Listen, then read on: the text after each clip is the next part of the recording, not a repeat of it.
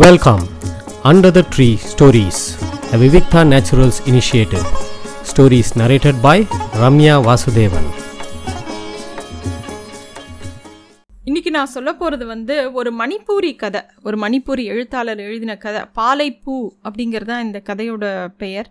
MK Vinodhini தேவி அப்படிங்கிறவங்க தான் இந்த கதையை எழுதியிருக்காங்க. இந்த கதை வந்து எப்படி ஆரம்பிக்கிறதுனா கார்த்தால் எல்லா காரியங்களும் முடிச்சுட்டு மணி பதினொன்று இருக்கும். நன்னா ஒரு குளியல் போடணும் அப்படின்னு அவங்களுக்கு தோணித்து.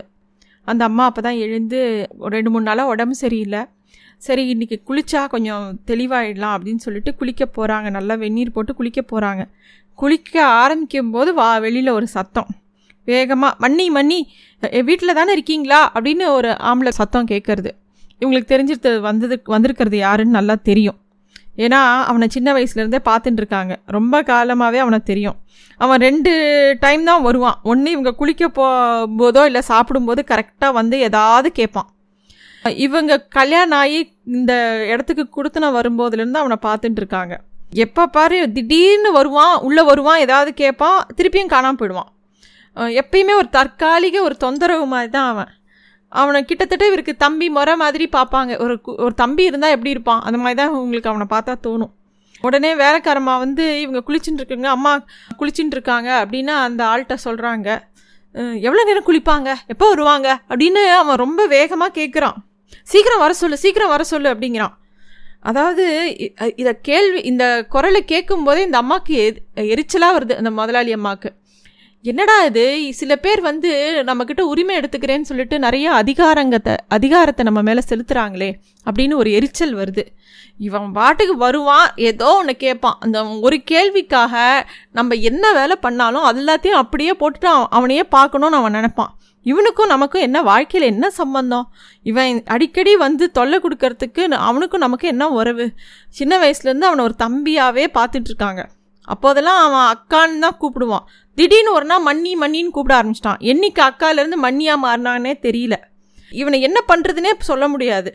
இவங்க குளிச்சுட்டு வெளியில் வரும்போது அவன் முகத்தை பார்க்கவே கன்றாவியாக இருந்தது. தலையெல்லாம் கலைஞ்சி போயிருக்கு.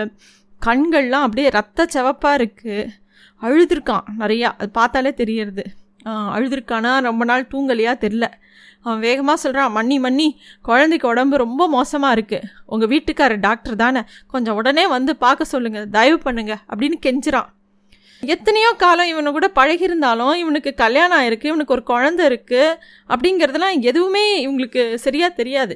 ஏதோ பக்கத்தில் இருக்கான். ஏன்னா இவனை வந்து நிறைய பேரை யாரும் நம்ம கூர்ந்து கவனிக்கிறது கிடையாது. ஏதோ வருவான் போவானே தவிர இவனை பற்றி இவன் குடும்பத்தை பற்றிலாம் அவன் பேசினதே கிடையாது. உடனே இவங்க சொல்கிறாங்க ஒரு நிமிஷம் பொறுத்துக்கோ அவர் நிச்சயம் வந்து பார்ப்பார் உனக்கு ஒரு குழந்த இருக்குன்னே எனக்கு இத்தனை நாளாக தெரியவே தெரியாதே என்ன வயசு? அப்படின்னு கேட்க கேட்குறாங்க அவன் அதுக்கெலாம் பதிலே சொல்லலை. அதெல்லாம் அப்புறம் முதல்ல டாக்டர் பார்க்கணுமா? அப்படிங்கிறான்.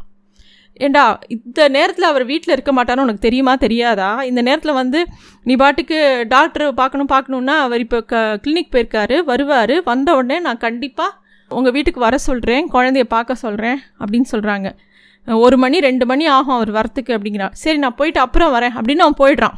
டக்குன்னு எழுந்து போயிடுறான். இப்படி தான் அவன் எப்பயுமே வருவான் போவான். அவனோட கேள்விகளுக்கு தான் நம்ம பதில் சொல்கிற மாதிரி இருக்கும். நம்ம கேள்விகள் எதுக்குமே அவன் பதில் சொல்ல மாட்டான். இவங்க கணவர் வந்தவுடனே அவர்கிட்ட சொல்கிறாங்க இந்த மாதிரி அவன் வந்தான். அவன் குழந்தைக்கு உடம்பு சரியா நீங்கள் வந்து பார்க்கணுன்னு கேட்டு ரொம்ப கண்ணெல்லாம் அழுதுருந்தது அப்படின்னோடனே அவர் சொல்கிறாரு என்ன அவனுக்கு குழந்த இருக்கான்னு அப்படின்னு சொல்லி அவருக்கே ரொம்ப ஆச்சரியமாக இருக்குது எனக்கு தான் தெரியாது அந்த கிறுக்கு என்ன வளருதோ அப்படின்னு இவங்க சொல்கிறாங்க அப்புறம் இவங்க ரெண்டு பேரும் சாப்பிட்டு முடிச்சு கொஞ்சம் ரெஸ்ட் எடுக்கிறாங்க. கொஞ்ச நேரத்தில் அவன் திரும்பி வரான். திரும்பி வந்தோடனே திருப்பி அண்ணா வாங்க போகலாமா அப்படின்னு கூப்பிட்றான். இருடா இரு இப்போ எங்கே போகணுங்கிற யாரை பார்க்கணும் என்ன ஆச்சு குழந்தைக்கு என்ன ஆச்சு எத்தனை நாள் உடம்பு சரியில்லை அதெல்லாம் சொல்லு அப்படிங்கிறான். அதெல்லாம் இல்லைண்ணா இப்போ உடனே நீங்கள் வாங்க. உடனே குழந்தைக்கு ரொம்ப உடம்பு சரியில்லை நீங்கள் உடனே வாங்க அப்படின்னு சொல்லி அவன் அழறான். எட்டு ஒம்பது நாள் ஆயிடுச்சுண்ணா நீங்கள் வாங்கினா வாங்கினாங்கிறான். ஏண்டா எட்டு ஒம்பது நாள் உடம்பு சரியில்லையா? இப்போ குணமாயிடுச்சா? ஏதாவது தெரியுமானா நீங்கள் வாங்க வாங்கங்கிறான். இவனுக்கு என்ன சொல்கிறதுன்னு அவங்களுக்கு தெரியல. சரி இரு நான் வந்து நீ வானா உடனே வர முடியுமா? என்னெல்லாம் உபகரணங்கள் எடுத்துக்கணுமோ அதெல்லாம் எடுத்துன்னு வரேன் வெயிட் பண்ணு அப்படின்னு சொல்லிட்டு அவங்க டாக்டருக்கு உண்டான ஸ்டெத்தஸ்கோப்பு சாமான்லாம் எடுத்துக்கிட்டு கிளம்புறாரு. இவங்க ரெண்டு பேரும் கிளம்பும்போது இந்த அம்மா நின்றுட்டே இருக்காங்க.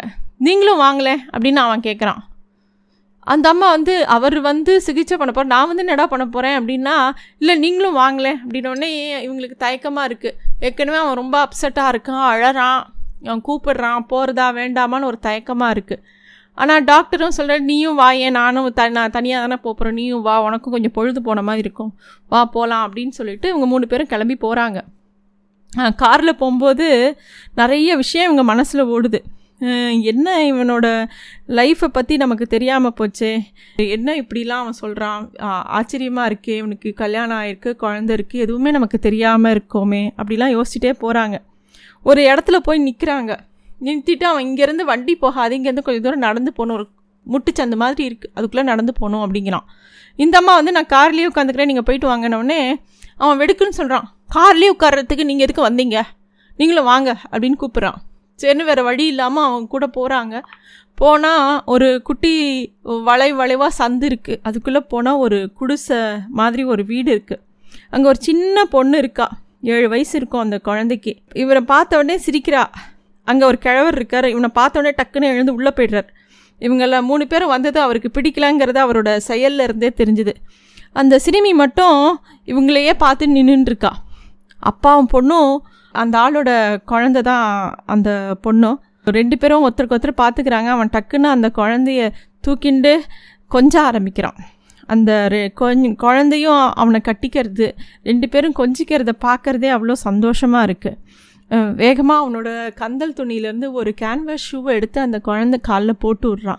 எத்தனை வயசானாலும் எனக்கு தெரியாதா என் குழந்தையோட கால் சைஸ் என்ன இருக்கணும் அப்படின்னு சொல்லிட்டு கொடுக்குறான். அப்புறம் கையிலேருந்து பிஸ்கட் பாக்கெட் எடுத்து அதுக்கு ஊட்டி விடுறான். இந்த மாதிரி அந்த குழந்தையும் அவனும் நடந்துக்கிறத பார்க்கும்போதே இவங்க மனசு ரொம்ப நெகிழ்ச்சியாக இருக்குது உடனே இவன் இவங்க ரெண்டு பேரும் இருக்கிறத பார்த்தோடனே இல்லை அவளுக்கு உடம்பு சரியில்லை இப்போ கொஞ்சம் பரவாயில்ல போல் இருக்குது அப்படின்னு சொல்கிறான் டாக்டரும் டாக்டர் மனைவியும் திகைச்சு போய் அப்படியே நின்று பார்த்துட்டே இருக்காங்க.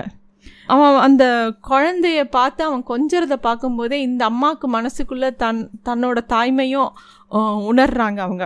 அப்பாவும் மகளும் பேசிகிட்டே இருக்காங்க. அதாவது இவங்க ரெண்டு டாக்டரும் டாக்டர் ஒய்ஃபும் பாவம் நின்றுட்டு இருக்காங்கங்கிறது கூட தெரியாத அவங்க உலகத்தில் அப்பாவும் பொண்ணும் அவ்வளோ சந்தோஷமாக இருக்காங்க.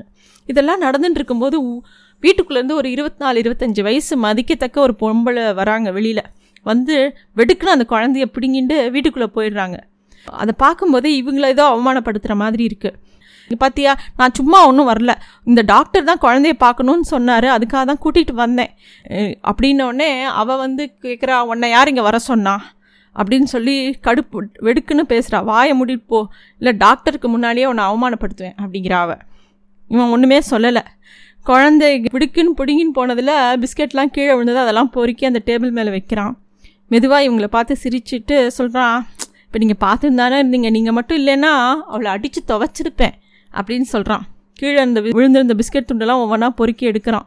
பெஞ்ச் மேலே வச்சுட்டு எதுவுமே பேசாமல் அமைதியாக வெளியில் வரான். இவங்களும் புறப்பட்டுடுறாங்க. ஒன்றும் சொல்லலை. அவன் கூடவே வராங்க அதுக்கு மேலே அங்கே என்ன பேச பேசி கொண்டிருப்பது? ஆனால் நான் எதை தெரிந்து கொள்ள வேண்டும் என்று நினைத்தேனோ அது மட்டும் எனக்கு தெளிவாக தெரிந்துவிட்டது தனது தோல்வி படுதளத்திலிருந்து வெற்றி வாகை சூடியவாறு அந்த இடத்தை விட்டு வெளியேறியது யார் என்று எனக்கு தெரிந்துவிட்டது இதுதான் அந்த கதை. நன்றி. Thanks for listening to Stories Under the Tree, a Vivikta Naturals initiative.